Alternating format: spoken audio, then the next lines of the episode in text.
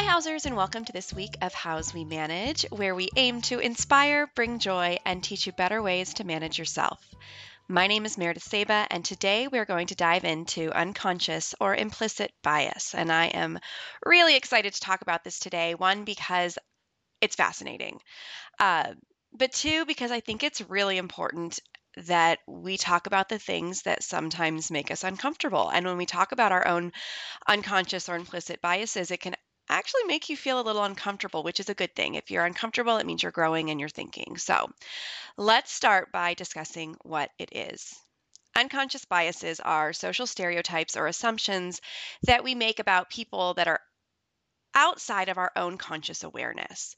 Keep in mind, these can be both positive and negative beliefs. Unconscious bias is far more common than conscious prejudice and is often in conflict with our own conscious values. I'm going to say that again because I think it's really important that you understand this piece before you start judging others or judging yourself. Our unconscious biases do not always align with our conscious values and beliefs, but they are real and they are there.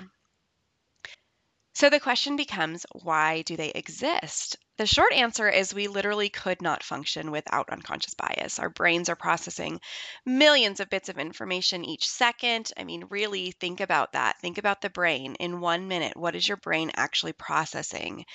In just a minute, we're talking about heartbeat, feeling, seeing, hearing, protecting yourself, interacting with others, breathing, clicking on this, clicking on that, looking at this G chat, checking your text remembering what you need to do this afternoon. What do you what's on your grocery store list? You're consciously pro, you're constantly not consciously sorry constantly processing information.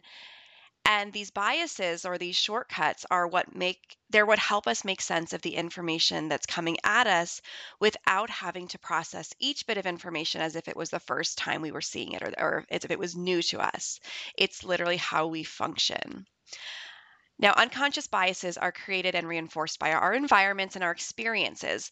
Sometimes these experiences or environments go way back. I mean, back to when we were children, or they're even just things we've been told that we've never actually experienced. So, this is why they are so hard to uncover and understand. When we're moving fast or lack all the data, our unconscious biases fill in the gaps, influencing literally every decision that we make. So, what does this mean for you? In the workplace, unconscious or un- implicit biases can have very harmful effects on an organization, from retention and engagement to productivity and decision making. So, so let's do a little experiment. Now, play along with me here. I know it's. I know it's cheesy, but it, it, it'll help you. I promise. Imagine you have a project that you've been working on for a long time, and you're ready for someone to review it with you. Now, it's something you're really proud of and you just want somebody to look at it with you before you present it to your leadership team. Who do you pick?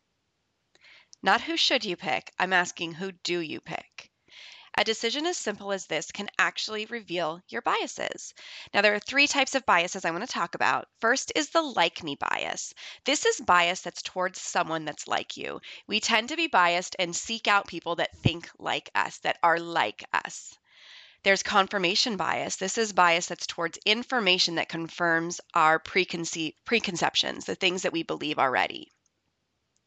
And then there's anchor bias. These are these biases anchor our beliefs to the first information that we received about a subject. It makes life easier when we have anchor bias. Like, well, I've already learned this. I don't need to learn anything, learn something different. It ties us to that anchor, to that thing that we previously believed.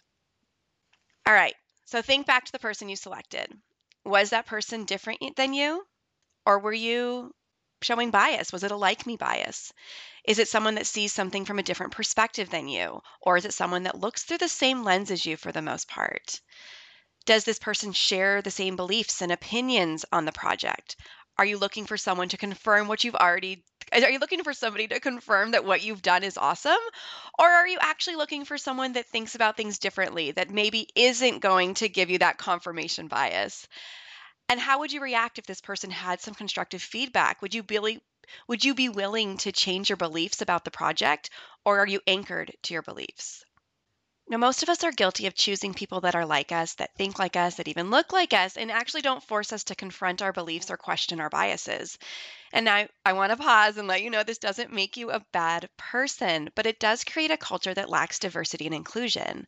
We all have a responsibility to do better, fight against our biases, and to add more include and add to a more inclusive environment. Each and every one of us can actually do better. So let's talk a little bit about how the first thing you can do is just become aware. Simple awareness can help you to uncover where your biases show up the most. Think back to that simple experiment we just did, that simple example. Can you think of other environments or activities where your biases show up? The second thing you can do is just slow down. Honestly, I think I've said this in a couple of podcasts. We need to slow down sometimes. When we move too quickly, we tend to rely on our biases. Again, it's it's our survival, right? This is how we process information. We have to have implicit biases to function. They aren't going anywhere. But with time, we can train our minds to remove or check the negative biases that cause us and others harm. So just slow down.